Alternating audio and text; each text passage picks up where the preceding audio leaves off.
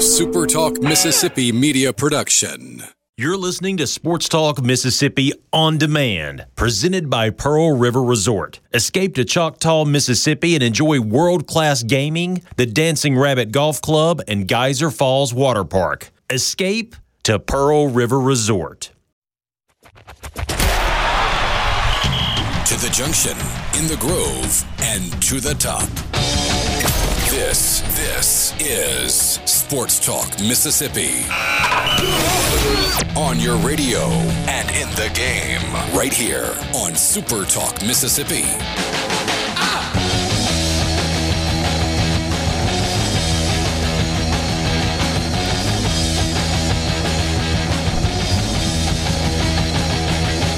Hey, what's up? Sports Talk Mississippi, Wednesday afternoon.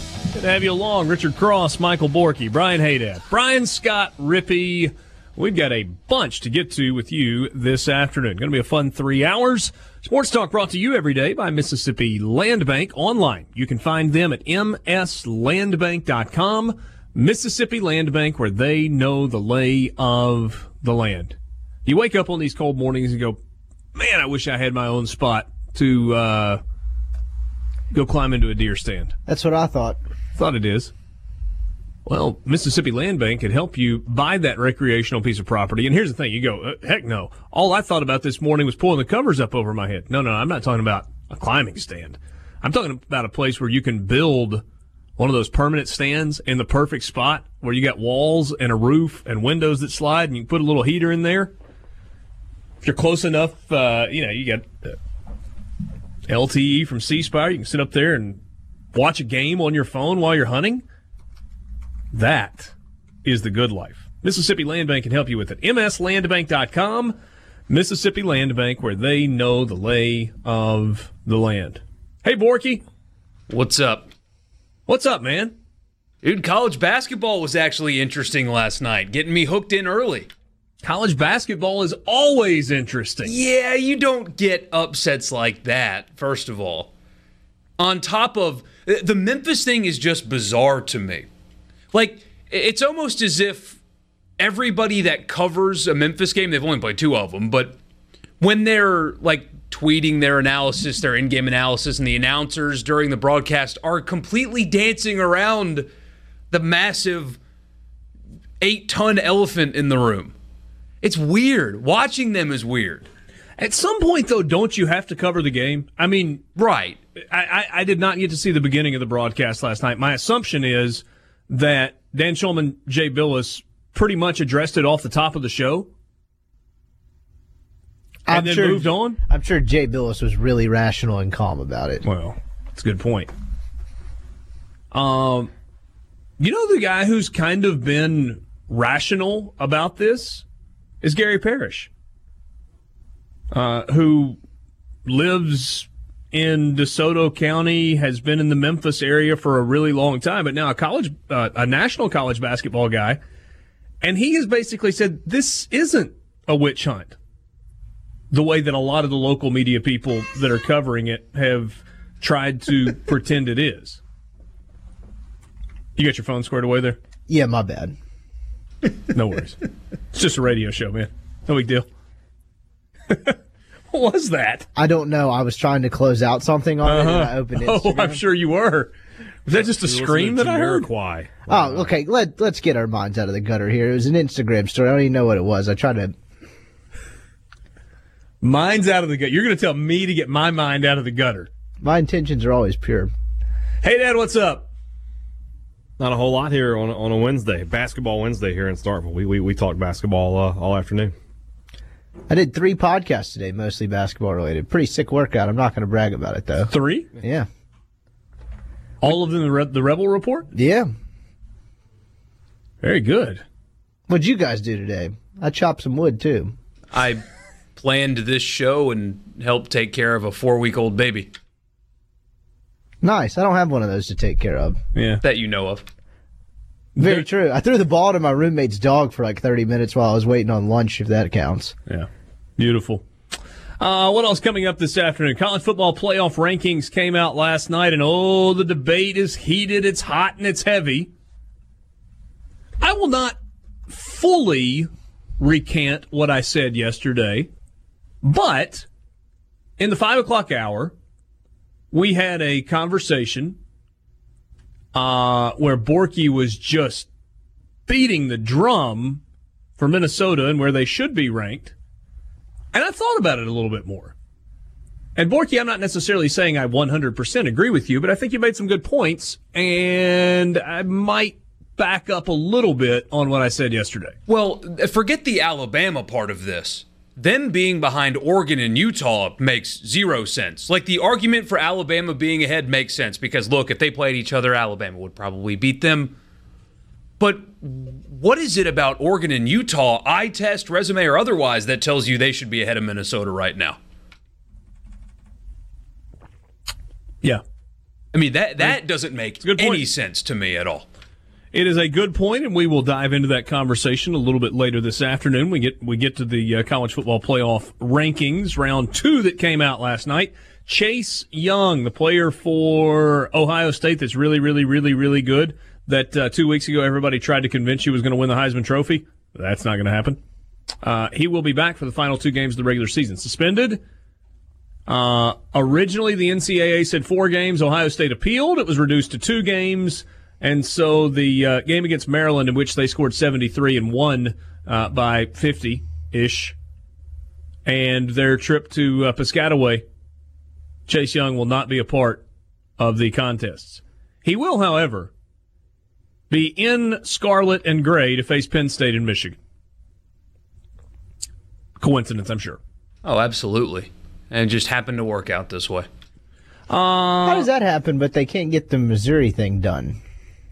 And I saw uh, one of the Yahoo guys, I forget which one it was, say, uh, well, Memphis and Chase Young are linked, and uh, Ohio State uh, cooperated with the NCAA and got this done, and Memphis isn't. So that's uh, interesting to see how it plays out. It's like, dude, North Carolina laughed in the face of the NCAA and got off free. Missouri did everything by the book, and they got multiple sports postseason banned. So, no, it, that's not how it works. Hey, Dad. It- Herein lies the rub. Herein, to Borky's point, lies the rub with the NCAA. And you know I've got all kinds of beefs with that organization. You do. But I but I think I've realized the biggest beef I have is they just make it up as they go. There's no way for you to know what the outcome of your issue is going to be based on some set of rules or guidelines or that oh we've heard about it so much the matrix the punishment matrix they do whatever the hell they want to do when they want to do it It feels like uh, Inception right now. I feel like you, some, you just woke up. Congrats, you got out of the dream. Welcome to the real world. why is it that this happens to me repeatedly like like once every month or 6 weeks i have this yeah but moment about the ncaa Well, they keep giving us stupid stuff to talk about. That's the first and foremost problem. They keep making mistakes that we get to talk about. They keep doing dumb things. They they, they can't just have a, a month where they just make a smart decision and move on with it. All I know is if this portion of my career does not work out particularly well, like if I walk in one day and I've got an email that says, "Hey, come to the corner office," and they say, "Richard, oh, it's just not working anymore. You're going to have to go find something else to do." I'm going to try and either get into .edu world or go to work for the NCAA. Because those are two areas, and, and I'm, I know I'm painting with a broad brush here, so I'm not talking about all teachers, I'm not talking about all professors, I'm not talking about all administrators. I'm just talking about a bunch of them. Those seem to be two worlds in which you can be horrible at your job. And there are no repercussions whatsoever. You could be an NFL coach. Great vacation days. Jobs. Yeah. Yeah, plenty of vacation days. You don't have to work on Columbus Day. Get spring break, a little time in the summer, a couple of weeks at Christmas, week at Thanksgiving. Pretty good salary, not a lot of stress. I think that's the way to go. Although I would prefer to be good at my current job and continue to work. Just say. I, on the other hand, if the NCAA is listening and wants to hire me, I'll I, I'll listen to any offer. You're not happy? No, I'm very happy, but man, you should. You, I, I never, never, never close one door. You know, Yeah. just never know. And Yeah. the, the, like I said, the opportunity to sort of like make it up as I go along, man, talk about living the dream. Well, I mean, you kind of like the idea of being a freeloader anyway, and that seems like the world's biggest bunch of freeloaders. It'd be like that episode of Seinfeld where George got the job, but he didn't really get the job, and he just goes and sits in the office for eight hours a day. Perfect. You could be on board with that. That would drive me insane. The Penske file, I'd be all over it. Jeez. I love how when I called you a freeloader, you didn't give any pushback whatsoever to that. Brother, if you're given, I'll take. Kentucky was upset in basketball last night. The Memphis story continues, and they lose last night. The Astros cheating scandal. There's a lot to consume on that front. Today in sports history and a whole lot more. Sports Talk Mississippi with you, Renaissance Bank Studio. Renaissance Bank, understanding you. Sports Talk Mississippi streaming online at supertalk.fm. Philip and Starkville on the C Spire text line 601 879 4395 said, Richard, finish your thought on the writer How about Gary Parrish not thinking it's a witch hunt in Memphis. What does he think? I don't want to put words in his mouth. I mean, I've read some stuff that he's he's said, listen to some stuff. If you want to kind of go through his Twitter feed, you can go back and listen to it.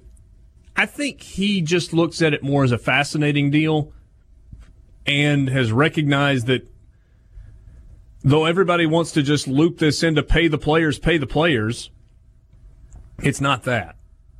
It's a it's a different deal.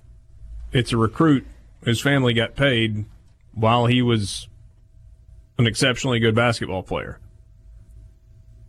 And it's a coach who gave a million dollars to a university, which makes him a booster.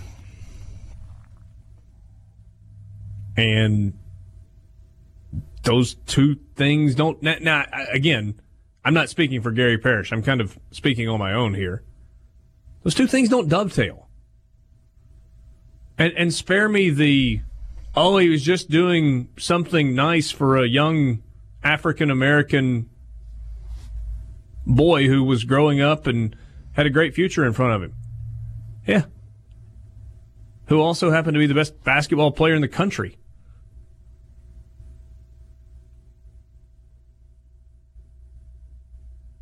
Just saying. Um. So where shall we start? Went back to Shal for you there. Hoops. Ole Miss last night wins thir- uh, by 13 over Norfolk State, and it wasn't necessarily the prettiest thing. 68-55 the final. Ole Miss gets 2-0 on the year. Big game for Breein Tyree, but it was kind of an interesting game for Tyree. He gets 21 points. Uh, I don't know exactly how plus minus is figured, and Ole Miss doesn't use that on their score sheet. But my guess is his plus minus uh, would have been minus last night. He was eight of 18 from the field, two of eight from behind the arc, had three rebounds, three assists, three steals, and a turnover.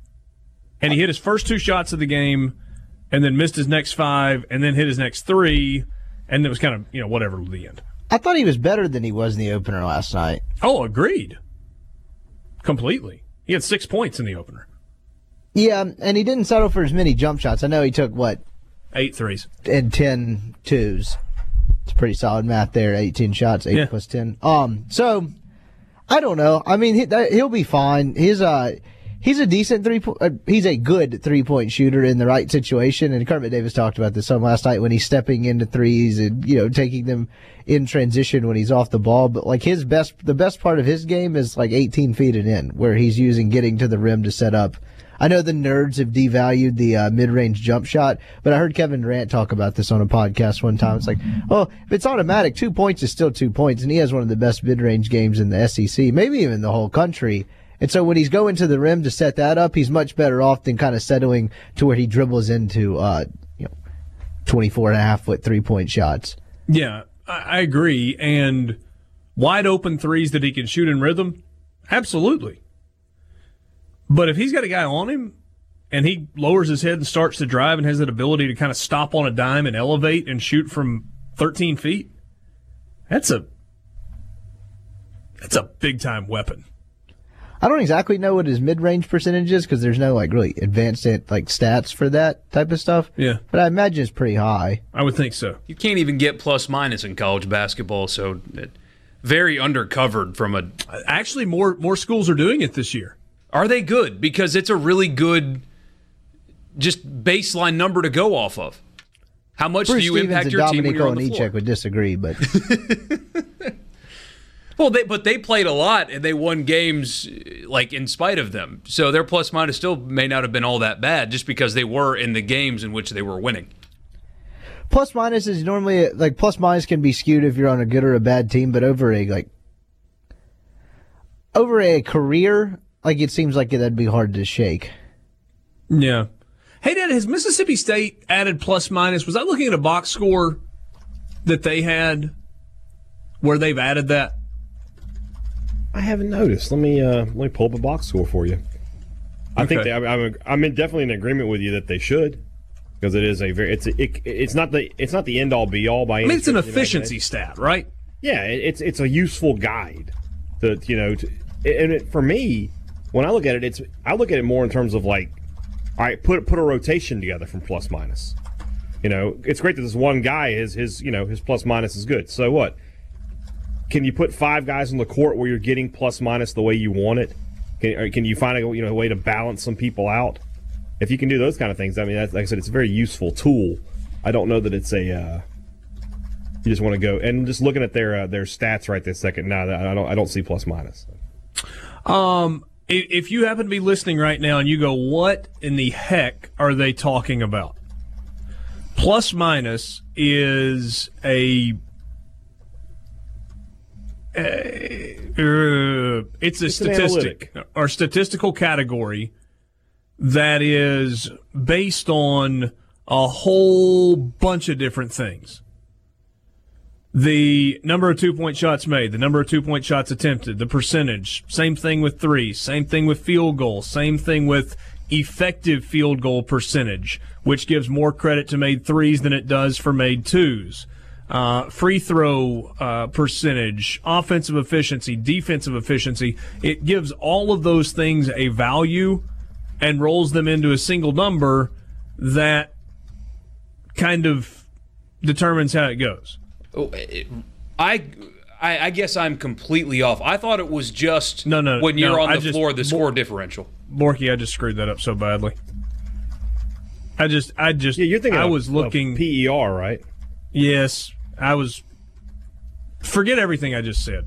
Here's what plus, minus, is, is. is just what's the, It's the measure of the point on the differential when players are in and out of a game. Calculated by taking the difference in the score when the player enters the game and subtracting it from the score when the player exits the game. The differences are added up over the entire game to give the score, thus, a measure of the impact of a player that he has on the score of the game when he is in the game without measuring any specific statistic. Yeah. Does that make a little more sense, Borky, instead of what I was saying a second ago? It was a bunch of nonsense. The whole time you were going too, it's like.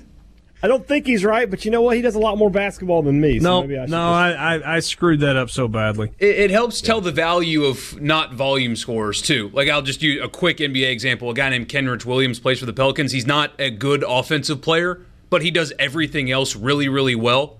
So using his plus minus is more of a gauge of his impact because he's not a volume scorer and never will be, but he's a valuable piece, and you can tell that when you look at his plus minus because he defends well and rebounds well and does everything else really well. So he helps his team. He just doesn't score a lot of points. Just another data point to use. Hey, and by the way, and this falls into, I mean, a complete non sequitur here. C Spire text line. A couple of you have sent messages in. Pokey from Charleston, What a name. Paul. Hey, Richard, if you think teaching is so easy, you should go try it some. Not only is teaching not easy, especially at the elementary, junior high, and high school level. Sorry, I'm not going to say what I was going to say. Other than to say, that's not what I said! That was very loud. Could you speak up? I couldn't hear you. Uh, just I was talking about college professors and people with .edu email addresses. Listen! you're, just, you're very angry today. I don't like this. No, I'm not. I'm not. Oh, well, Richard took a shot at teachers. If you think teaching's so easy, why don't you get up by a chalkboard? Angry's the vibe. I'm I'm not getting that either. I don't know what they're talking about. You know who likes uh who likes public education? Bernie Sanders and Rippy. Okay, we're going down this road again today because the last time people did not understand the uh, the bit, and we got some very angry texters basically just accusing me of redistribu- redistribution of wealth and stuff. Fantastic. Yeah, well, at mission least you don't hate teachers. That's true. I can't, wait, I can't run, wait to run an attack ad on Richard. Richard Cross is against education. Hi, I'm Brian Hadad, and I support this message. Good luck finding a bigger supporter of public education in Mississippi. I'm sure they're out there. I'm sure there are lots of it out there. Lots of you out there. I'm just going to say, I'm a really big fan. Forky, tell This me to funny. chill out. Funny tweet from this. the No, Eric I'm not going to tell you to chill out. The the He is passion Richard is good. Cross. He's cross. I get it. I like a pun. Brewer says, I guess I'll come back later. No, no reason to leave. We're good. We are all good. Are we? Those of us who listen are good. Had some upsets in college hoops, some tight games last night. We'll get to that next in the Renaissance Bank studio. Renaissance Bank, understanding you. Sports Talk Mississippi streaming online at supertalk.fm 601 879 4395. The number for you to jump in on the C Spire text line 601 879 4395. When you say the word basketball, this is what you get. No one cares about anything but ba- cares any. Uh, No, one, cares. He just forgot talk, punctuation. Oh, talk about anything but basketball. Uh, I don't really think that's the case. I understand that football is king, and we will spend plenty of time on that. Um, I'm sorry.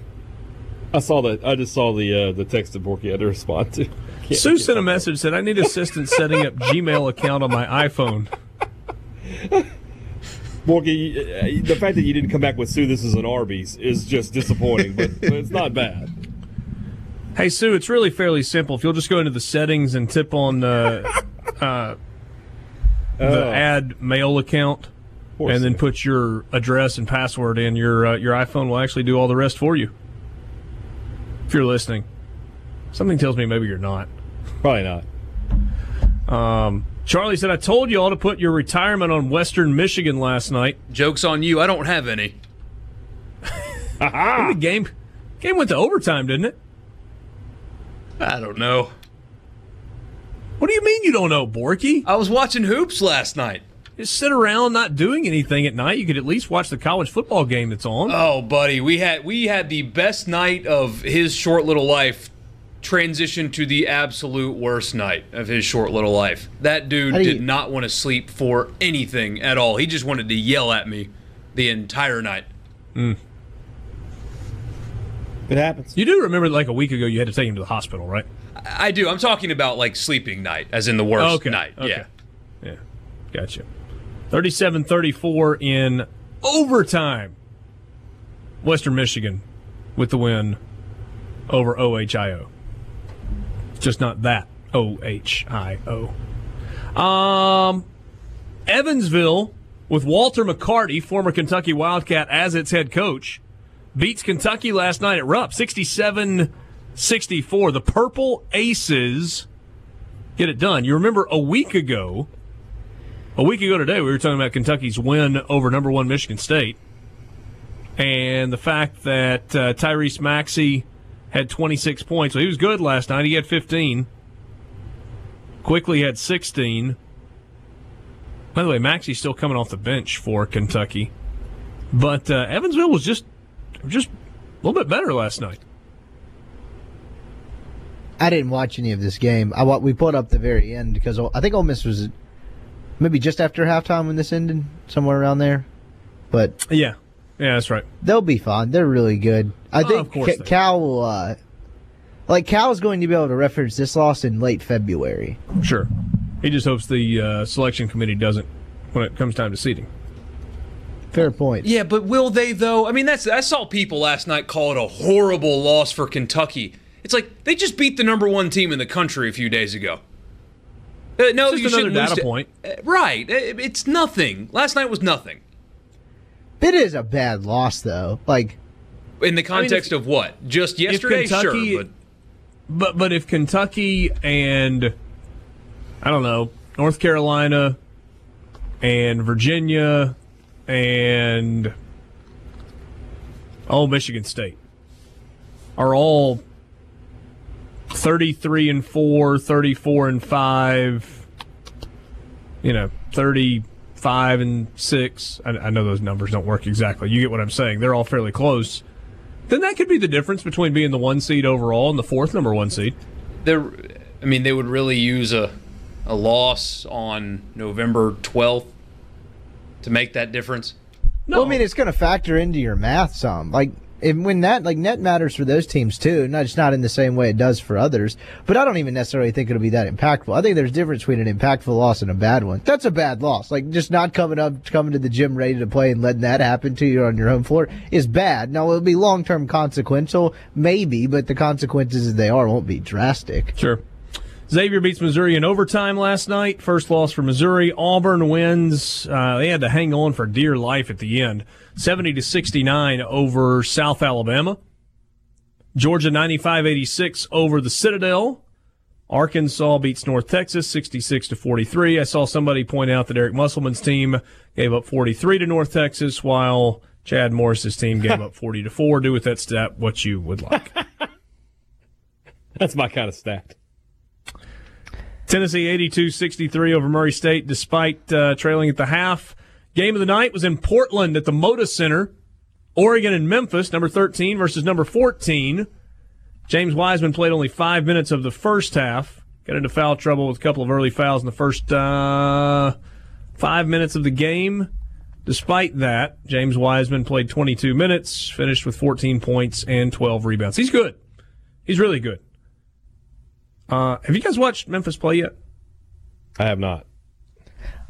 No, I watched actually a piece of their season opener. You remember LSU did the shorty shorts thing last year? Like a bunch of guys were kind of like tucking their shorts under.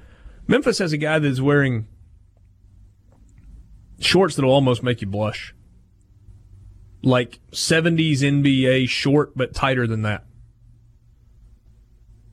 Sat down on the couch after a guy was eating bowl of soup last night, and my wife goes, What are those shorts? That doesn't leave much to the imagination. It's all about comfort.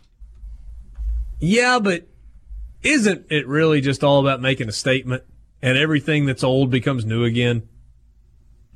I think I think you're closer to the truth on that. Do we have a picture? Like how bad is it? Like basketball version of banana hammock, or how? Like how? What? How short are we talking? Um, it's in the neighborhood.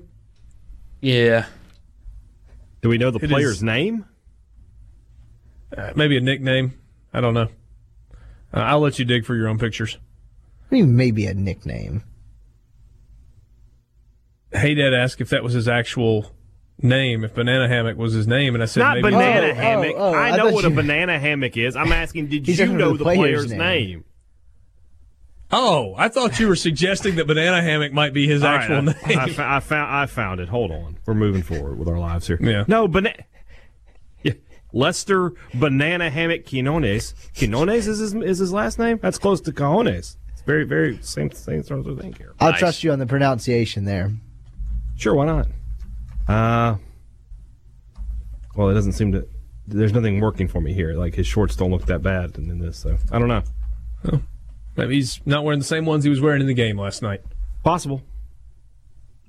conversation from uh, a couple of days ago in the in the vein of everything that's old becomes new again, are we going to rotate back ultimately to a pro style offense with two tight ends and a fullback? By weed, you mean like the sport of football? Yes, I mean like large, like in the way that a few teams ran the spread while everybody was else was, was in pro style, and they were kind of the outlier, and then a few more teams adopted it, and now everybody in college football has some spread concept, RPO concept, where everybody's trying to widen the field. Are we going to get back to a point where some coach looks at, at some old film from the 80s, really the 90s, and goes, man, they were really on to something with that fullback. We're going to go back to this. Well, the fullback, the college was really the only place, sans Wisconsin and another place or two, where the fullback really truly died. It became scarcer in the NFL, but I think now maybe you're seeing a slight uptick in teams use fullbacks. Kyle Shanahan uses one, Patriots use one, The Saints use one. Saints use one. Like I don't think it ever fully went extinct in the NFL, but as it relates to college football, maybe. But yeah, college football, the modern day fullback, like guys don't recruit fullbacks anymore. They, No. maybe it's a tight end that, Unless it's a service academy. yeah, or like Wisconsin, Kansas State. But do you think that, that college football, which is cyclical by design or in nature, you know, comes and goes, trends come and go? I mean, what are we talking about? The the I a- RPOs and the spreads are really kind of a modern day version of a what a wing T offense. In a So, lot the of reason ways. I don't, I don't think it's going to change much is that these guys are so much bigger and faster. If it was a question of okay, we're running these spread offenses, so we need to get smaller, faster guys out there who can play in space. That would be one thing. But there's still these huge guys out there who could, who could, if you wanted to just run right at them, they could stop that. But they're also fast enough to play in space. It is somewhat cyclical, though. Like you're not going to have Ohio State in Oh, it won't be that forever, 3032 running the wing T and you know the wishbone, but Speaking of Some Ohio State, though, ways. throw a fullback into that backfield with Dobbins and Justin Fields. That would be awesome. Yeah, I don't know if they need that or not. Uh, I mean, Be a nice little wrinkle, anyway. Yeah. Pick of the day brought to you by the Pearl River Resort. When we come back, Sports Talk Mississippi in the Renaissance Bank studio. Renaissance Bank, understanding you. Sports Talk Mississippi with you, streaming online at supertalk.fm. Richard Cross, Michael Borky, Brian Hadad, Brian Scott Rippey. Uh, we're going with an underdog on the road tonight for the Pearl River Resort pick of the day, Maction style. Uh, yesterday, by the way, was a loss. Took Auburn uh, laying the seven, I think it was. Were they a seven point favorite, Borky? Is that what we did yesterday? Sounds right. At South Alabama. Looked good with uh, just a few minutes to play, and then uh, it got really tight at the end. Auburn fortunate to win, period. They won by one. So a loss yesterday on the pick of the day. Bowling Green getting 17 on a night when it's going to be 29 degrees at kickoff in Oxford, Ohio, Yager Stadium. We'll take Bowling Green plus the 17 at Miami of Ohio. That is nothing more than, hey, that looks like a big number. Neither of those teams are great. Weather's going to be cold. Why not? Wouldn't do a rent payment on this one. Borky, I don't even know if I'd bet a box of diapers on this one. Yeah, well, now I understand the value of that, and I wouldn't either. Who? You just run through them, buddy. You do. My favorite is when you. It, it- his least favorite thing in the world is to get changed, of course it is. But you'll change him, and then you put the onesie on, which he hates doing. You button it at the bottom. You pick them up. You're walking out of the room, and then you hear it. So you got to go right Yep. back into the room and do the entire process all over again. Yep. I'm with you, man. They will never not make me laugh, though. Baby farts are hilarious to me. Okay. probably a dumb question. Why is a fart warrant a change? Well, because There's no There's more to it. a fart with babies. Ah, the Francesa special. It's a huge problem. Yep. Ugh. So Bowling Green at Miami tonight, ESPNU at seven, ESPN two at seven, Northern Illinois at Toledo. It's going to be 24 degrees in Toledo, Ohio. Um, Max shouldn't do anything for you guys. I'll watch. You never cease to amaze me. There's so many things like, yeah, yeah, not interested. Game seven World Series, nah, maybe. If I just happen to be flipping and is there, I like football. I give you Northern Illinois and Toledo on a Wednesday night. Oh yeah, I'm in. No, I didn't say no, no, no, no, no, no, no. You said I'll I'm going watch. to watch. I said I'll watch. If if you're telling me that I'm at home and that's all, I'll watch it. Okay. I'll be But I on won't be Clippers home Rockets tonight. tonight. I got work to do. So It's such a different type of football. it is that. Did you see the offensive tackle do a cartwheel last night? Yeah, I Yes. guess kind of case in point. Not always in a good way.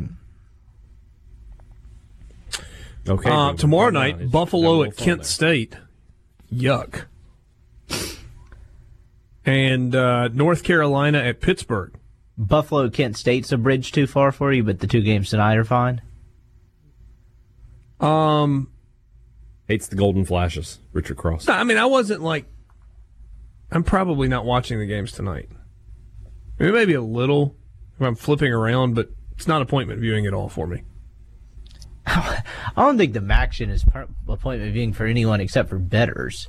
Yeah, could be something. But there are a lot of people that like MAC football because there's no other football available on a Tuesday night or a Wednesday night. Right. I guess. I mean, the stadiums stay, say otherwise. That's the best part of Action is there's relatively decent sized stadiums. That have 11,000 people in them. Yeah, a quarter of the way full. Yeah. North Carolina at Pittsburgh tomorrow night. Pittsburgh's already six and three. North Carolina's at four and five. So three games remaining. They got to win two out of three to get to a bowl game. They're going to get one against Mercer next week. They close it out against NC State, a rivalry game on the road. Um, Pittsburgh a relatively small favorite. Pitt's a Pitt's a good bad team. Yeah. They've been a weird team, right? They lose to Virginia, they beat Ohio, they lose to Penn State only by a touchdown in a rivalry game, beat UCF, and then barely beat Delaware. Yeah. They Well, beat they've Duke the by three. years. I mean, they beat Clemson a couple years ago, and then Clemson won the national title. I mean, just Yeah. Winning at Syracuse, then lose to Miami. Oh, it's a Miami team that has gotten better. Yeah. Miami has gotten better. Beat Georgia Tech. eh, Not really offensively all that. North Carolina, Virginia Tech, and Boston College remaining this season for the Pittsburgh Panthers. Kind of all over the place in the first hour. We've got more coming up with you. Sports Talk Mississippi in the Renaissance Bank studio. Renaissance Bank, understanding you. Sports Talk Mississippi with you, streaming online, supertalk.fm. Richard Cross, Michael Borky, Brian Hadad, and Brian Scott Rippey. Thanks for being with us on this Wednesday afternoon. Sports Talk brought to you every day by Mississippi Land Bank online at mslandbank.com. Mississippi Land Bank, where they know the lay of the land. If you've got land financing or refinancing needs of any kind, Mississippi Land Bank can help. They've been financing and refinancing land for over 100 years. Check them out online at the website. You can find a branch location there, or you can uh, grab the phone number Give them a call, talk to them about your needs, whether you're buying a piece of property, refinancing an existing loan, maybe you're getting uh, getting some new equipment, or just getting a production loan. Check them out. Mississippi Land Bank, where they know the lay of the land. Um, you guys got to help me out on this baseball story. I know this kind of popped out yesterday while we were um, while we were on the show yesterday. Basically, the Astros are dirty, rotten cheaters. Pretty Something much. like that.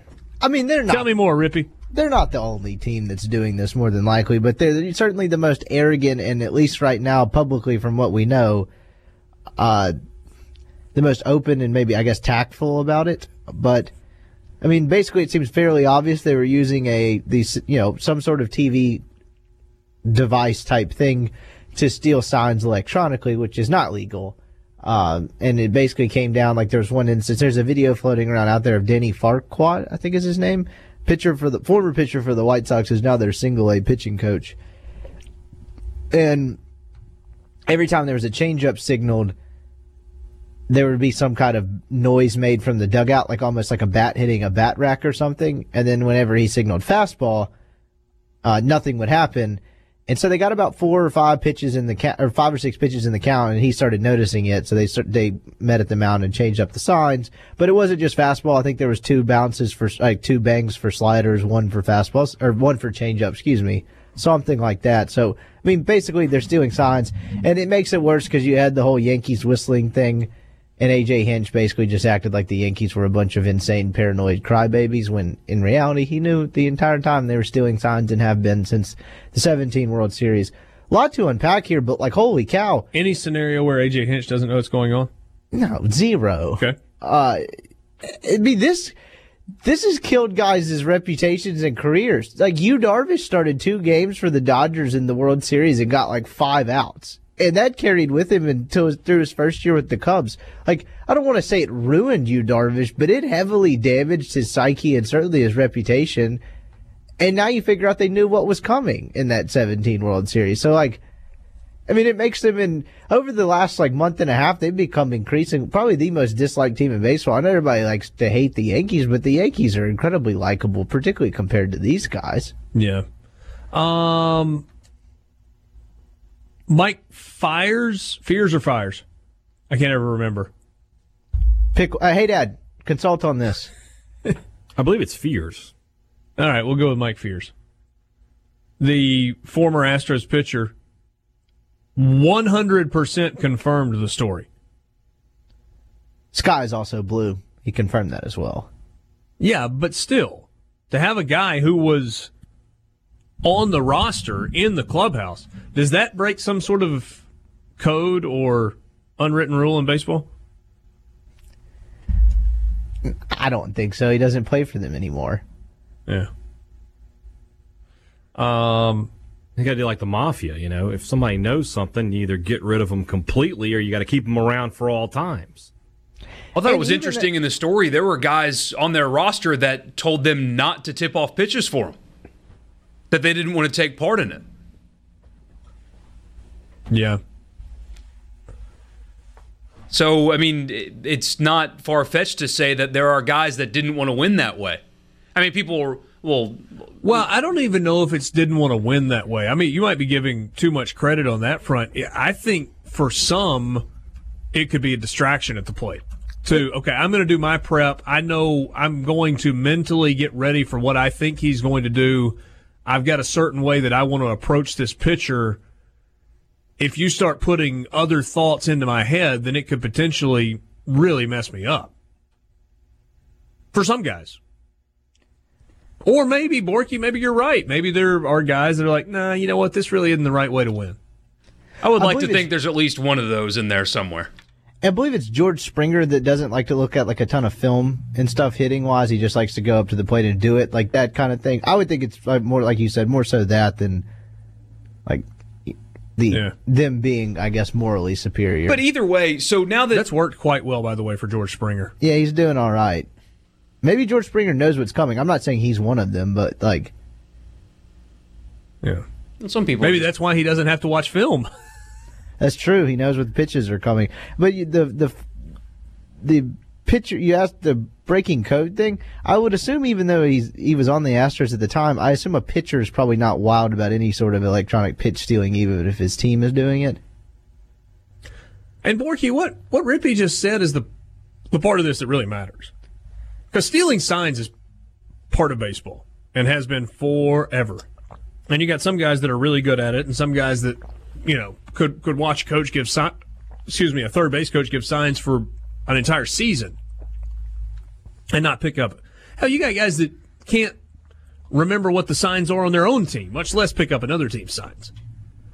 But the electronic piece of this is the part that really gives pause to it. and I think gives you a chance to have Major League Baseball do something about it. Maybe. Well, It that's feels sort of like feels sort of like counting cards. Like I don't have a problem when people go to the casino and count cards. If you can do that stuff in your head and you have the advantage, great. But when people start bringing technology in, I understand why the casinos want to throw those guys out. And it's sort of the same thing here for me. It's like that poker story from a couple months ago. That was wild. The guy's playing with the transmitter, not the transmitter. Uh, people giving him any like on the. What was it? The guy playing at the Sacramento casino. Yeah, he had his, his cell phone, and somebody that was working on the broadcast could see the cards because they have that Yeah. technology to, to see the cards, and they were telling him what his opponents had. And he was just doing ridiculous, non characteristic moves because he knew what his opponents had. He was hmm. calling and raising bets that just did not make any sense. And I mean, he was doing this for months, and everybody kind of knew about it, and they just they, they let it go because he had somebody telling him the, the cards of, of his opponents. But my question is, what should baseball do about it? Because Hold on, hold on a second. The card story. What do you mean they just let it go? they couldn't prove was he it getting text immediately. messages? Yeah, he was uh, because you can have your phone at card tables now in, in certain places. Not every place somebody's going to reply and say you can't. Yes, you can. Uh, specifically at this casino, as long as uh, you were not like taking pictures of the table, you could sit and have your phone out. You're there for hours at a time. You know, if you're not in a hand, they let you play with it. He would have it sitting on his lap and would be considering uh, his hands and stuff like that, and he would look down at his cell phone, and a text message would pop hat, up. He also had something in his hat. But so I mean, somebody, somebody's. You would think somebody's losing their job here, but I don't really know who. So how did he get caught? People finally, one, his opponents figured that it wasn't right, and then people watching. It's just on live stream, but people watching There- the stream one- picked up on it, and then they made YouTube videos with all the evidence, and now it's blown up. The guy who discovered it and made the video went on a Ringer podcast. It's really fascinating stuff, but not the perfect analogy here because check that side stealing is not counting cards, like, or not, not counting cards, the poker cheating, but kind of similar. But I don't know. Feels like someone probably ends up losing their job. I don't know if it's Hinch. Don't know if it's the GM. I don't know. The, the, this feels like a fall guy, somebody who quote unquote orchestrated this scheme. Well, can they just go back and blame it on the assistant GM that they've already fired? That I guess would still be a possibility. be I don't really know. thing to do. You know, we went back through and we realized that this was all a creation of uh, the guy Yes. that we got rid of for This- saying something insensitive to a female This is what the Sopranos would do. Oh, that the guy who's who's not with us anymore. Yeah, that was him. That was doesn't his deal. hold up, though, right? I mean, can you really have a Of fall course, it guy for doesn't hold something up, like but this? you you gotta. It's not a lie. They're not actually you going to believe it do more. that. Well, but then, so what should be done? Well, what should Major League Baseball do? This team won a World Series. They went from one of the highest. Not highest this year, strikeout- they didn't. Right, but they went from one of the highest strikeout rates in baseball in 2016 to the lowest strikeout rate in baseball while they were stealing signs electronically. So what They're going to vacate it and give Hinch a show cause. Failure to monitor. I, I don't know. I don't know what don't they're going to do. Some I mean, how from you the Dominican was sleeping on his couch. Get him. I mean, this doesn't feel like just them docking their international signing bonus pool or something like that. It feels a little more significant. I just don't know what. I don't know how baseball does this. Sports Talk Mississippi in the Renaissance Bank studio. Some, some quiet conversation. Good variety today, Bort. It's the good time of year where we can just bounce around to all kinds of sports stuff going on. I was talking about the music. Oh, I mean, yes, on the sports stuff also. well, that too. um, We got no, Marvin was- Gaye taking us out of this segment too, so we're really doing some deep cuts today. What version of uh, Africa was that? Who was that? Leo Morokali. Okay. I don't know who that is. I just, you know, Africa covers and that came up and I thought it was pretty interesting, so went with it. Hadad, I am not trying to turn this into a basketball discussion, a women's basketball discussion. I just saw this tweet come across my timeline a minute ago. Could we be headed toward a legitimate rivalry in the state of Mississippi in women's basketball, as You're opposed to what it's been for the last few years? I I saw that Ole Miss signed a, a couple of top players today, and of course Mississippi State did as well. So I mean, I like Coach Yo up there at Ole Miss. I think she's a good coach. Uh, there's a possibility. There's certainly the uh, the atmosphere for it. But we'll According to, to ESPN's I mean, you know. women's college basketball recruiting rankings, number nine class in the nation, number one class in the SEC. Ole Miss. Ole Miss women's basketball. Wow. Didn't see that coming. I, I, have no more analysis beyond that. I just saw it, and hmm. I guess that would be fun if both of these programs were really good, because those have been kind of like exhibition games for the last few years. That's really a weird been. series, by the way. Yeah, state lost I think forty six of the first forty seven or something like that. Yes, and then yes. and now they haven't lost in uh, in five years. I think. Yeah, they've gone from losing what ninety something percent of the games in the series to now mm-hmm. it's probably close to 50 I don't know that it's 50-50 yet. Yeah. But, but it has certainly made a big stride in that direction in the last decade. I know that Victoria Vivian's never lost to Ole Miss, so that was be four straight years, and then last year State didn't lose to Ole Miss. So it's been at least it's been at least six years since the Ole Miss has beaten State. All right. Um, you want to? We got one text on this. Do You want to guess what it says? Don't look at it. Guess what the text says. I looked. I'm uh, sorry. Maybe it actually will be women's basketball probation this time. Oh my goodness! Yes, yes. Ole Miss is definitely, definitely paying women's basketball recruits. That's a thing that you can post on your message board tonight. You heard it here first. Great job, Grind Dog 66. But this is not a message board. This is a text line. oh, me. Um, C Spire text line is open 601 879 4395. 601 879 4395. Um, there was a bit of a to do last night about a current Ole Miss wide receiver, Miles Battle making and then deleting an Instagram post that caused a bit of a stir. Um, what exactly was there, Rippy? I mean, Miles Battle tweeted a goodbye transfer portal type message where you know the only thing he left out was no interviews, and then it was quickly deleted. So a couple people sent it to me after it happened. I guess we'll get clarification from Matt Luke here in about two hours. But I mean, look at the writing on the wall. If you're an Ole Miss wide receiver right now, can you be shocked? Is he the only one? Probably no and no on both. Well, I was going to say, not shocked. The question of only one is a relevant one. Is this a function of the offense, or is it a function of the receivers? A little bit of both, but most, a lot, a lot of the offense. I mean, no offense, and I'm not going down the quarterback debate thing again, but like they don't throw it very much. Got a guy skipping five yard outs and throwing it three feet five on the sideline. Now he makes some nice throws. He made, but the passing game has been nowhere consistent enough. That's on the coaching staff. It's a little bit on the quarterbacks as well. It's just not working. Yeah, but scheme's not doing them any favors. Let's roll back to beginning of the year when Matt Corral was playing and was throwing it, and no wide receivers were catching balls outside of Elijah Moore. Yeah, but the disparity wasn't as big, and you're talking about a very small sample size.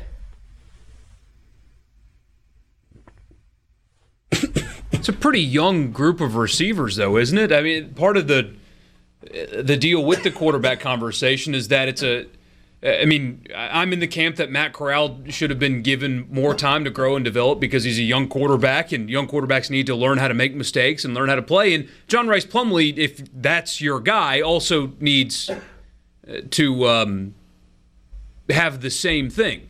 But wouldn't the wide receivers qualify for that as well? I mean, it's a young group. Miles Battle's a young receiver. Outside of Elijah Moore and Braylon Sanders, who's been hurt, it's a bunch of young guys who haven't really had reps at this level and so they they did struggle early on in the season, but now, I mean, they're being used sparingly. So they they haven't really been given an opportunity to Miles learn and develop themselves. Here last year, right? He caught some balls last season.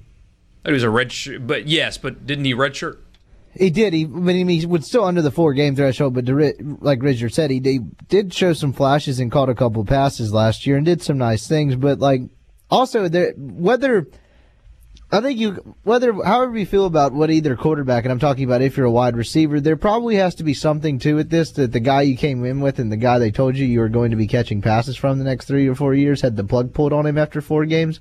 Like no matter how much you think of John Rice Plumlee, seems like a really good leader, really good dude.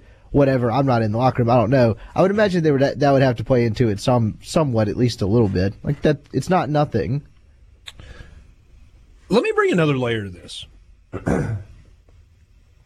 Ole Miss has recruited well in the state of Texas in recent years. Not like hundreds of guys, but handful of guys out of each class. Um, Greg Little was a Texas kid, obviously. Miles Battle, a Houston kid, Cy Creek High School. Um, obviously, uh, Grant Tisdale. Was he Houston area or Dallas area? It was Allen, right? Yeah, Allen is what right outside of Dallas. I can't keep up with my metro areas. It's so hard, and they're eventually just all going to merge together. It's a Dallas suburb. Yeah. Okay. You got a Pangea theory on the state of Texas? Do what? Basically, I mean, it's Dallas High School coming soon. 12A. I mean, there are like there's a it's they're not going to merge, but San Antonio and Austin are becoming one. Like you can't it's getting to a point where you don't leave one, you just suddenly become in the other. Like the gap He's they're growing that the so cities are growing so quickly and expanding out that it's also turning into like one metro area. Right. It was Uh, unjust. I mean, Dallas and Houston are very, very far away, but they're just they they grow like crazy right now. Yeah. Um. Anyway, the point in this was: Does this affect recruiting in Texas? I mean, you could take out the in Texas qualifier.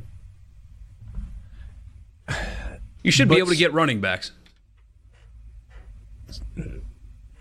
So, so what world are we living in?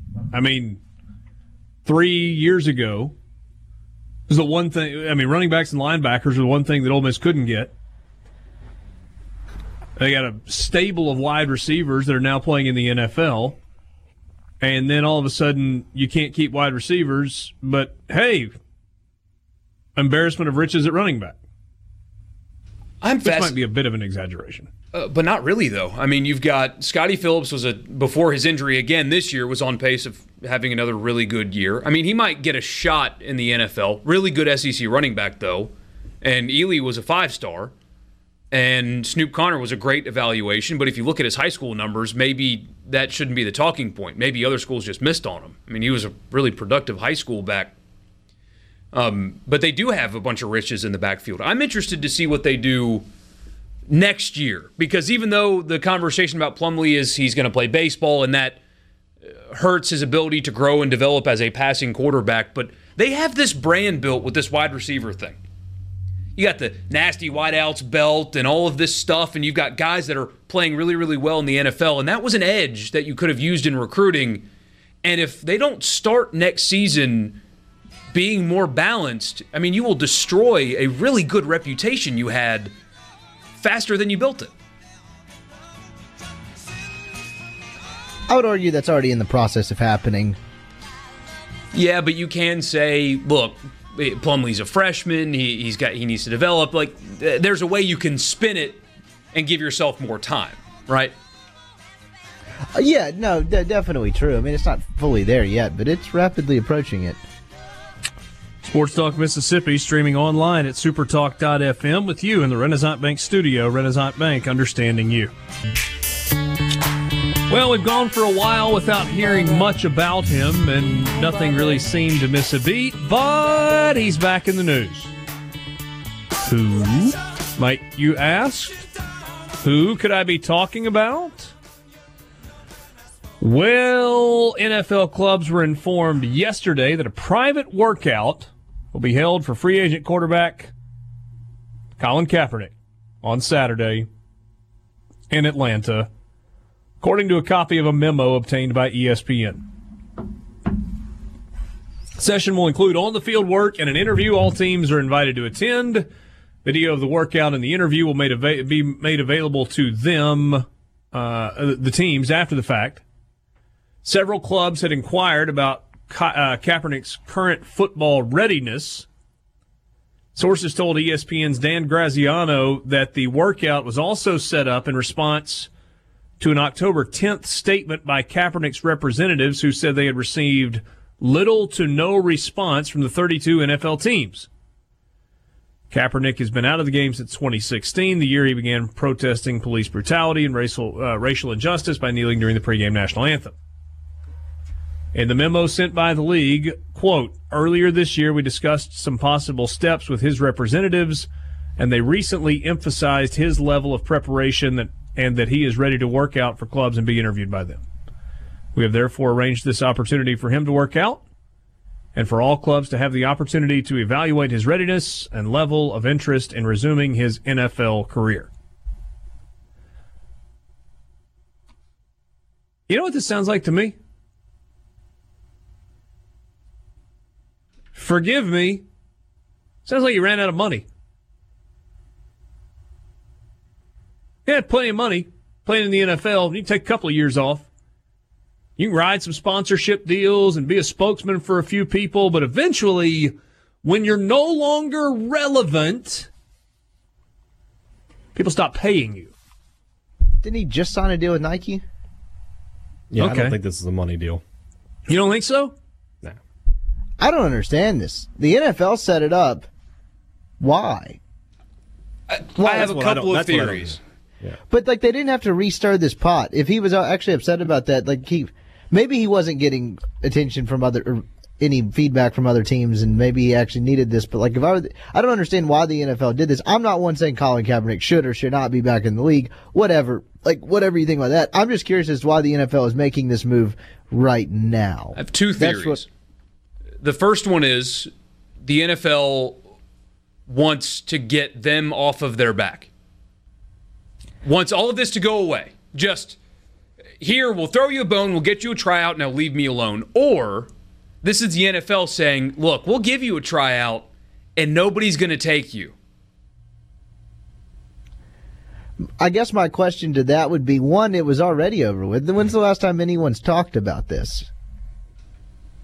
So why would you need to do this for that to be the case? I'm not necessarily Still saying could that be this It does is- working. like kicking a hornet's That nest, may yeah. be their thinking, but you're bringing back something that they certainly didn't want to bring back in the mainstream deal. That is very evident by every the way they handled everything when it initially happened. So why you bring it back now if it's already dead? Like I don't understand what forces are at work here making them do this. Maybe there's been some threatened litigation, additional litigation. Yeah, I was about to say he's already suing them. Like I, Well, I- they settled, remember? Something is here that we don't know about. I wonder if there's if, if part of the settlement was the NFL had to do a better job of making him available.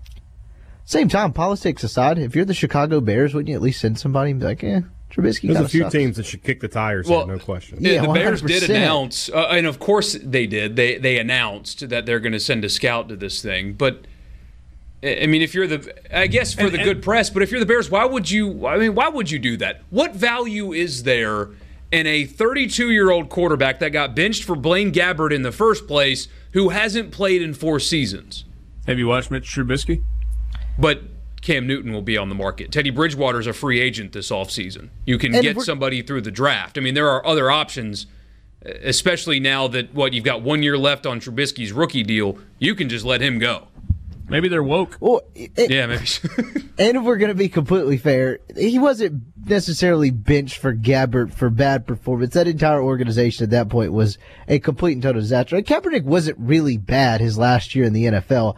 I'm not going to do like the stump for Kaepernick thing. That's not what I'm saying. But like if you're the Bears and you're trying to save this season, it's definitely worth kicking the tires on. There's potentially value there. What if he comes in and he's much better and they uh, start winning? Like I think it's definitely a realistic possibility that he would provide better quarterback production than Mitch Trubisky would right now, and it could work. I'm not saying they should do it. If they don't want the distractions that come with it, that's fine. But like his numbers his last year as an NFL quarterback are one that certainly would still provide value three years later.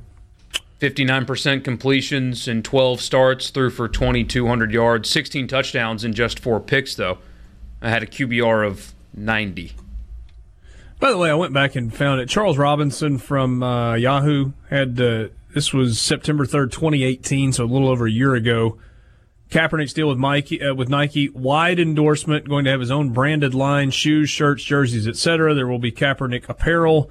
It is a star deal on par with top end NFL players, millions per year. Star deals also include royalties. So maybe not a money thing, unless he's spending way more than millions per year. He has 69 career games played. Nice. Nice.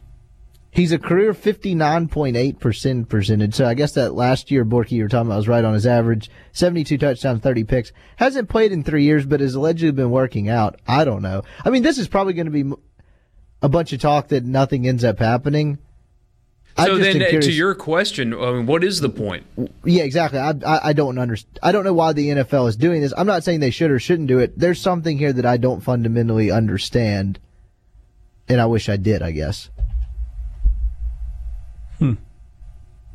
Some interesting backstory. Nike debated heavily dropping Colin Kaepernick because they thought it might um, rupture their relationship with the NFL. Um, but they had some communications people who stepped in and was like, "No, we'll, we'll handle this. This will be this will be a good thing." Hmm. Boy, the lack of nuance on anything if the team actually takes a flyer on him is going to be awesome. Can't wait for first take. It'll probably Well, you- be Chicago, and then watch. Chicago will take him, and then Trubisky will continue to start, at least for a couple of weeks, No. and then people will lose their collective minds. Yeah, when is the workout? Saturday. Heard Jack Del Rio earlier on uh, one of the NFL shows on ESPN today saying, first of all, hey, he was asked, hey, as a as a coach, as a front office guy, how would you handle this? He said, well, first of all, I wouldn't go because it's in the middle of season. If I'm coaching, he said, this is not going to be an event with coaches and GMs. This is going to be an event with scouts, and the scouts are going to go back and make recommendations as a result. Now, I guess how badly you need a quarterback or how interested you are in dealing with the drama that will go around, oh, Colin Kaepernick is on the team, uh, probably depends on whether or not you're interested in this thing. Or if you're sending somebody high level in the scouting department, or you're just sending somebody to say you sent somebody. I know Matt Moore isn't bad, but wouldn't he also be a somewhat decent backup for the Chiefs? If he can play, Yeah, that's another thing. You know, I mean, it's been out- not That's the- that's the first thing, though. 2016.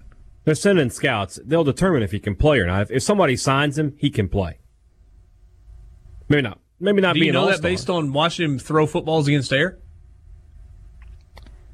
I mean, I mean, I don't know. I, I I don't that's know how, that's how Mitch gonna out. Trubisky got It's- drafted. it's gonna be was like about to say the exact same thing, and a bunch of Yeah. other dudes that turned out not to be great. It's going to be like a pro day, but I mean, that plus, you know, you have you have enough film on him from his pro career. It's, it, I, I think if he, if the mechanics are still there, the arm strength is still there, the conditioning is there, you have enough to go on. I think. Yeah, according to Hadad shtick of me, I have not watched an NFL game since 2016. Protest. Wouldn't that be me? Wouldn't that be? Why would a liberal guy be protest? No, you're wrong. It you is- totally messed up the joke. it's not a coincidence at all that now that the anthem protest is not a story and hasn't been for a couple years, NFL ratings are up, way up. It wasn't the end all be all, but they were down for a reason. And the people that completely dismissed the I'm not watching it crowd um, look a little silly, don't they? Because the NFL was up and then it dropped during that, and now it's back up again. I mean, up double digit almost All right, across the board. let me ask board. you a question. Let me ask you a question. Colin Kaepernick gets signed by a team and he comes back. So he can go out there and kneel during the national anthem? Already said he would not. I thought he came out and disputed that. I thought that got leaked and he disputed that, never saying that. Ooh. I guess it'll depend on if somebody signs him.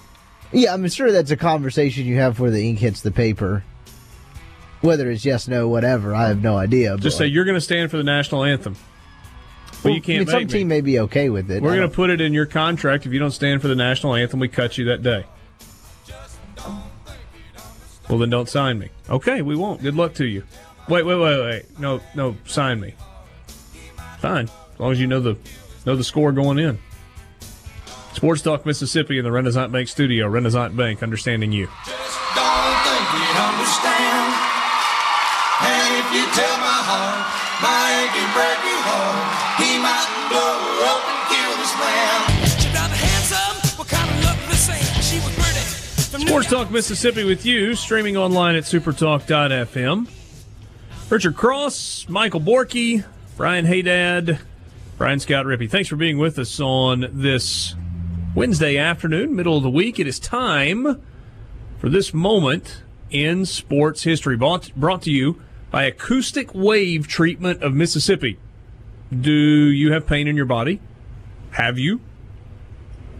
Acoustic Wave has an effective pressure wave therapy that can treat any kind of joint or muscle pain with no incision, no scars, and no downtime. Many people have even experienced full recovery in just two to six weeks. You can call them to find out more or visit their website. Phone number for acoustic wave treatment of Mississippi 855 563 6100. Or online, find out more about them, acousticwavems.com. This moment in sports history, it was on this day in 1973 that Reggie Jackson was named American League Most Valuable Player. Only time Mr. October won the award in his career. Here are his numbers. Career 262 average, 563 home runs, drove in 1702, had 2,584 hits. 14 time All Star. Five time World Series champ, 72, 73, 74, 77, 78. The decade of the 70s were pretty darn good for Reggie Jackson. MVP on this day in 1973, two time World Series MVP, two time Silver Slugger Award winner, four time home run leader, and inducted into the Major League Baseball Hall of Fame in 1993, receiving just shy of 94% of the vote on his very first ballot.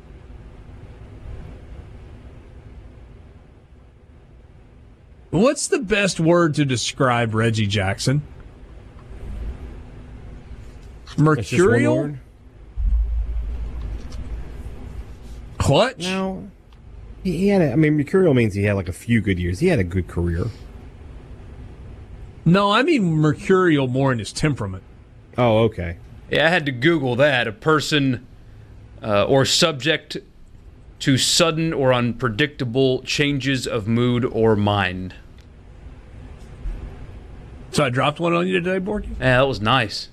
Thanks. I'm usually pretty good on vocabulary. Or it could also mean he's from the planet Mercury. So one of the two. I don't think that's it. Could be, though. Let's not, Yeah, that's let's not, not. forget when he tried to assassinate Queen Elizabeth and was thwarted by uh, opera singer Enrico Palazzo disguised as an umpire. Never forget. what? It really bothers me. You don't know that one. That that's one that that one gets me a little bit. That you don't get. Wait, that's a reference we're not back to. Seinfeld today, are we? No, no, not at all. Where's that one come from? The Naked Gun. Oh, yeah, yeah, yeah, yeah, yeah. Leslie Nielsen. Yeah. Mm-hmm. So Sorry. no, Yes, Reggie, Reggie you. Jackson was one of the top five players of the '70s. Wouldn't you say? Think so? I mean, just off the top of my head, Cl- Clemente's in there. Um, I mean, Mays is starting to wind down. Hank Hank Aaron's in there, but I mean, his career started to wind down by the by the middle of the seventies. You know, from from seventy to seventy nine, who else is there? You know, Yes, he would absolutely be on the list for the 70s. Um, Johnny Bench, Bench would be on the list. Pete Rose would be on the list. Now, maybe we should have Joe, like a non does Joe Reds Morgan list. go for the 70s? That's what I'm saying. Maybe we should have a non Reds list. Yeah, that like was kind of big red machine Yeah, era. but I mean, he was on three World Championship teams too with the A's, right? Uh, Joe Morgan was? se- no, no, no. Reggie Jackson. Yeah, he, he won five in all. He won three with the A's and, and two with the Yankees. Yeah. Here's some names for you from the 70s. Carlton Fisk. Rod Carew, Ah, Rod Carew is on the yeah. Joe Morgan, Mm-hmm. Mike Schmidt. That's how I always think of Mike Schmidt is I would have said a player of the '80s more than the '70s. Uh, Pete Rose. Pete Rose is definitely. Ooh, here's an old one for you. Cesar Cedeno. Oh, not, not on the same list with these guys for me. Um, Somebody Tom Seaver. Fisk. Tom Seaver and Steve Carlton should be on this list. Nolan Burt Ryan. Blyleven. Ah, great player. Jim Palmer. Jim Palmer's on. Yeah. We're, we're in. The, we're in the. We've got like a top ten going at this point. Phil Niekro. Yeah. Yeah. Hmm. It's a pretty good decade for baseball. Yeah. You think? Yeah.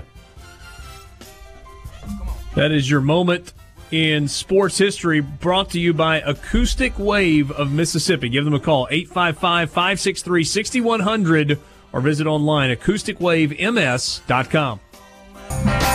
Sports Talk Mississippi with you just after 5 o'clock on this Wednesday afternoon. Richard Cross, Michael Borky, Brian Hadad, and Brian Scott Rippey. Sports Talk brought to you every day by Mississippi Land Bank online at mslandbank.com. Mississippi Land Bank, where they know the lay of the land. If you've got land financing needs of any kind, Mississippi Land Bank can help. They have been financing and refinancing land for over 100 years.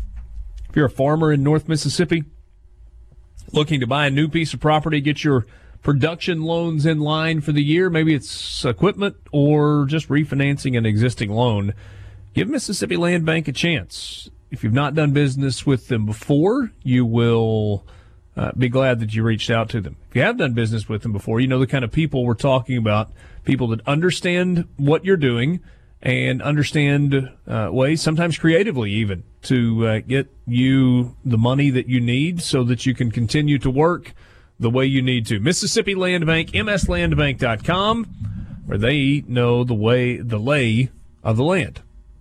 Um, let's do the college football fix.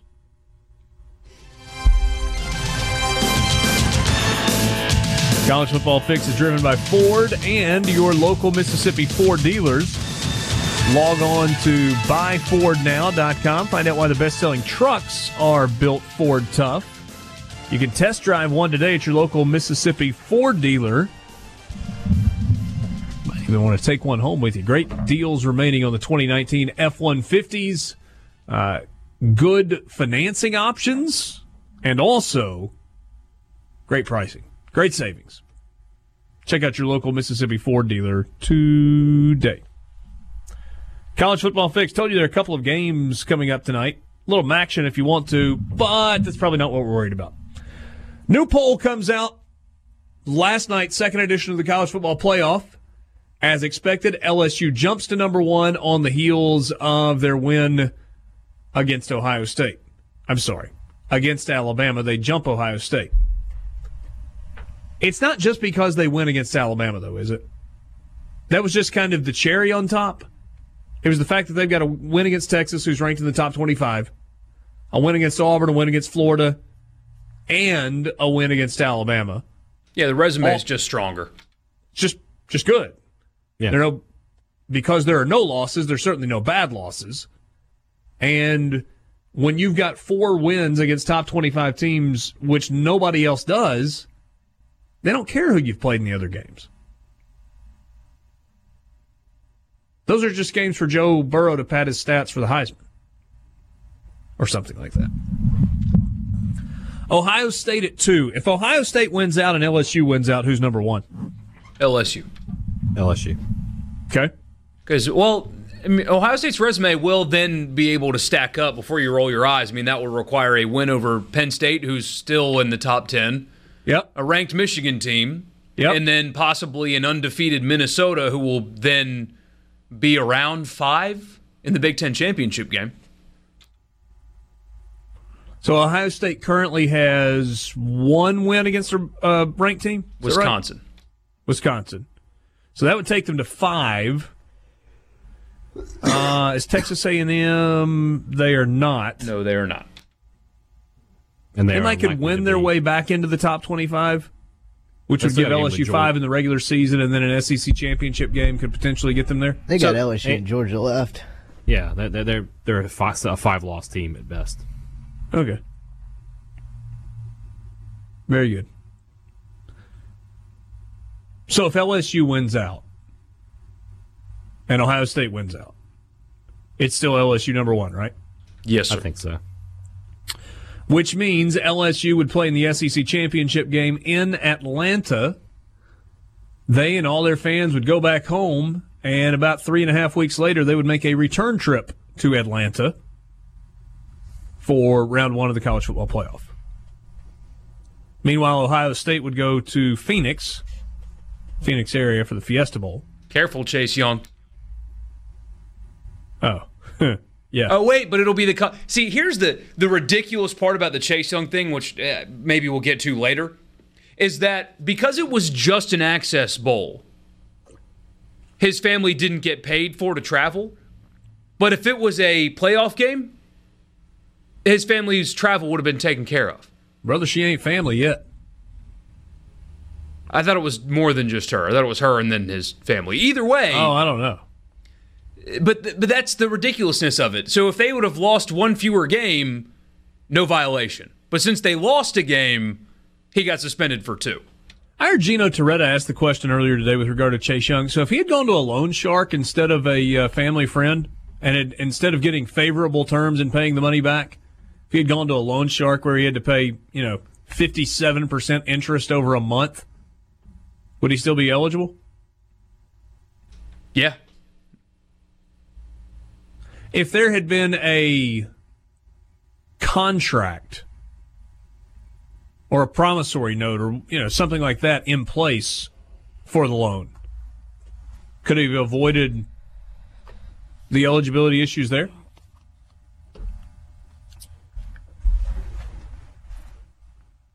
I don't know. Whole thing's stupid. It is. At least we get to see the second best player in college football uh, play in two really big games to close out the season.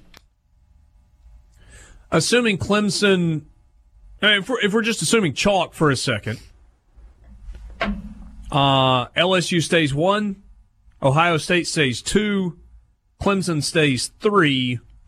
But the question, and really the only interesting thing that's here, if everything plays out as is right now, is who gets number four. Because if we're doing chalk, LSU beats Georgia in the SEC championship game, Georgia's out. Does that mean that number five Alabama slides back to number four?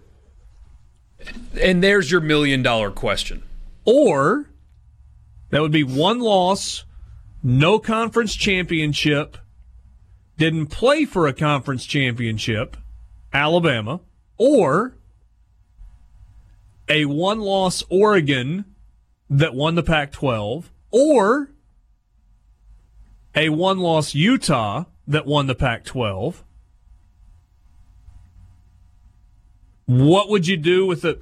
You've got Oklahoma there as well with just one loss. And Yeah, we'll play in a conference Saturday. championship. Not after this Saturday, they won't. You think Baylor's beating them? Maybe. Boy, then that's going to change a lot of things too. Okay. So now we get to the next question. So if we're assuming chalk for the top three, we've only got one spot left to play for. Now, let's be honest. I think the only thing that we're safe in assuming right now is that Clemson's not losing. Yeah. They will not get challenged at all. LSU road LSU's road's more difficult. Georgia has a difficult road. Ohio State has a difficult road, etc.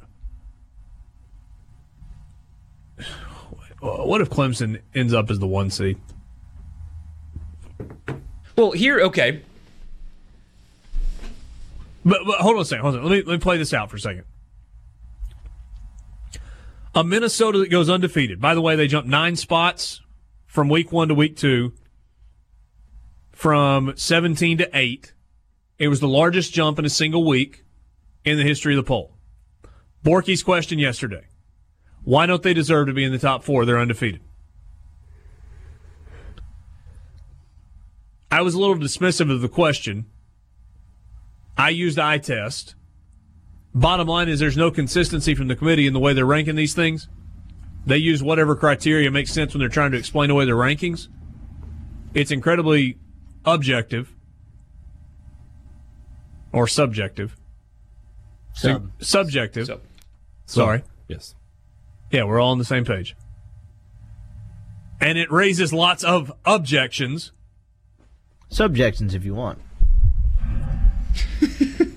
Minnesota's resume is better than Alabama's. fact.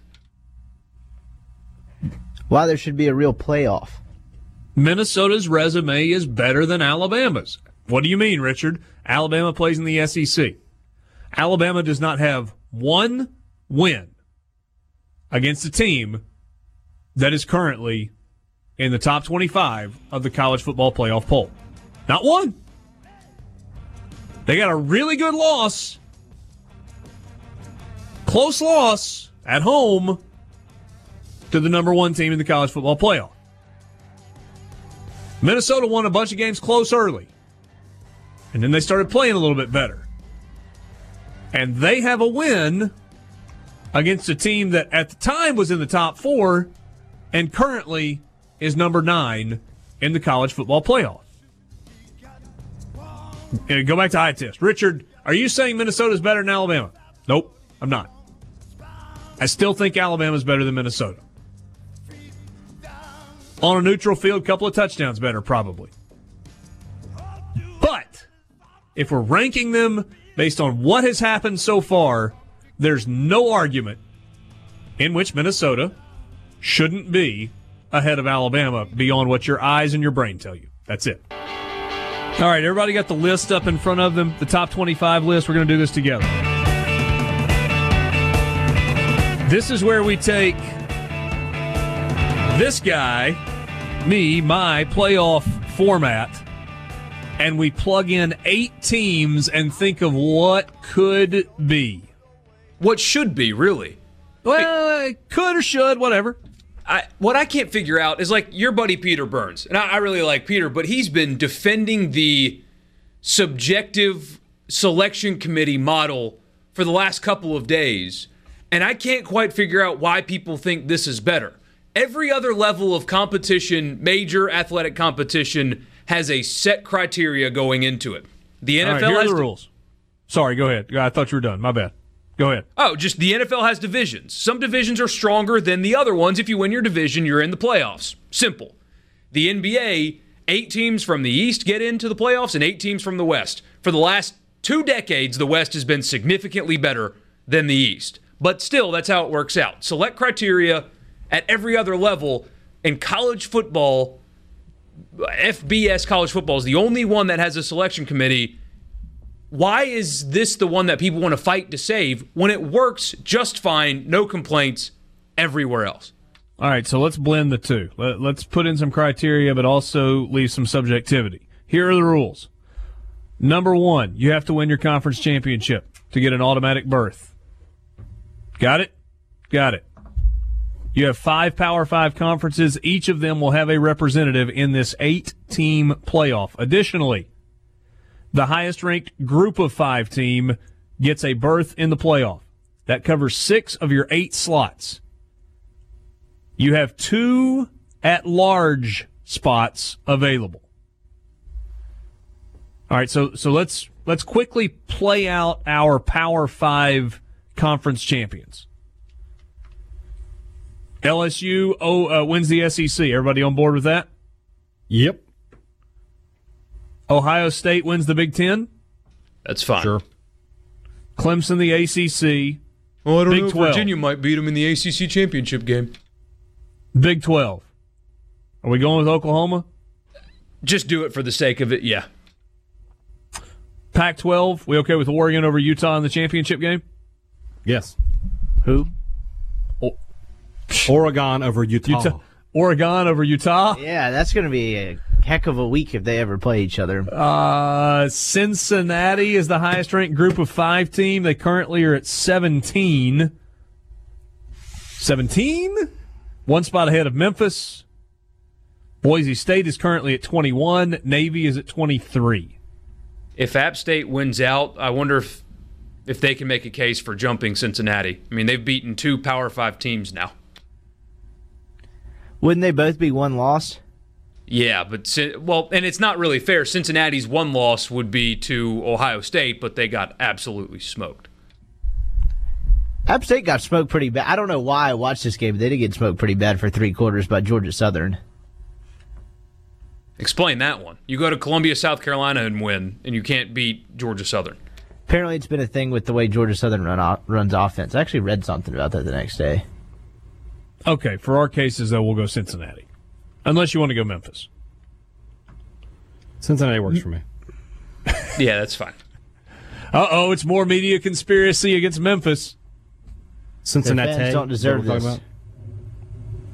All right. So for those six teams, using the current rankings, LSU is one, Ohio State is two, Clemson is three, uh, Cincinnati is 17, Oklahoma is 10, and Oregon is six.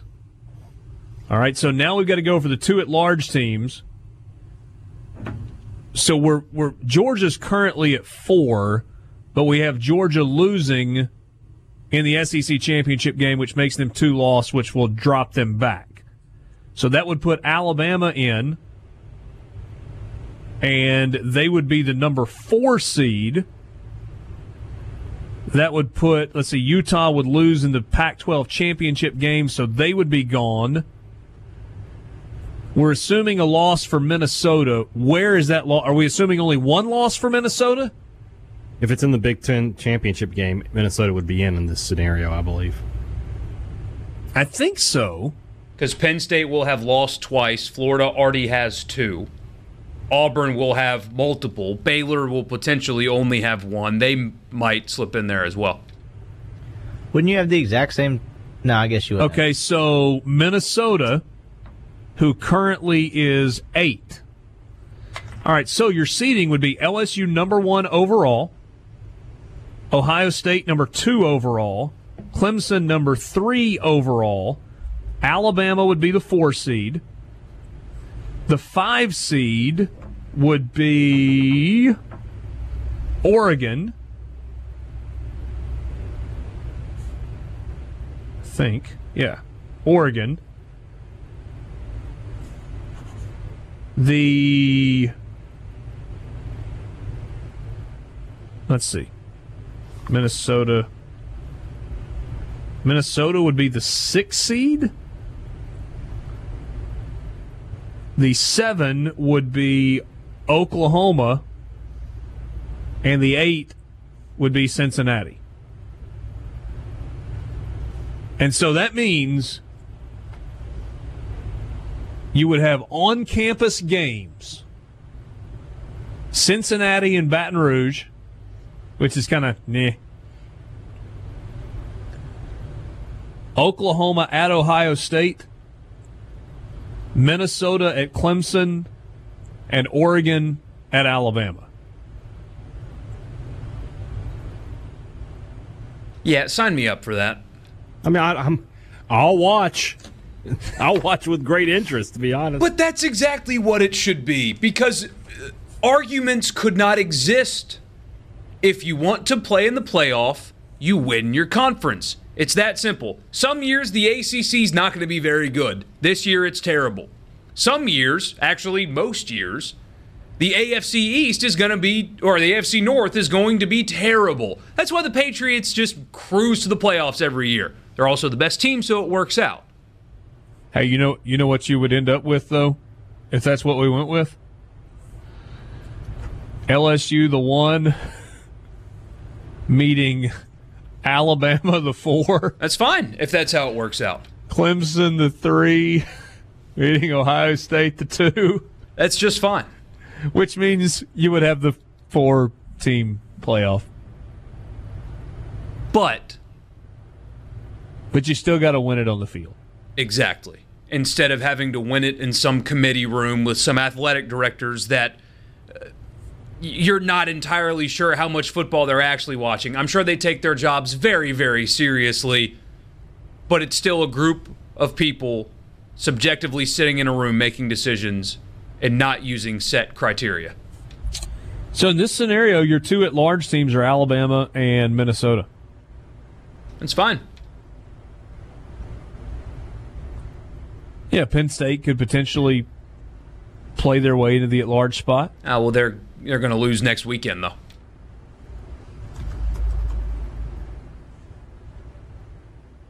Just looking at who else could. I mean, Baylor could get there. Maybe. Wisconsin's already got two losses. Michigan's got two losses. Notre Dame's got two losses. Cincinnati's only got one. Memphis has got one. Texas has got three. I think Iowa's six and three. Boise State is one loss. Boise State. They, they are, but? I forget where. They did win at Florida State though. Yeah.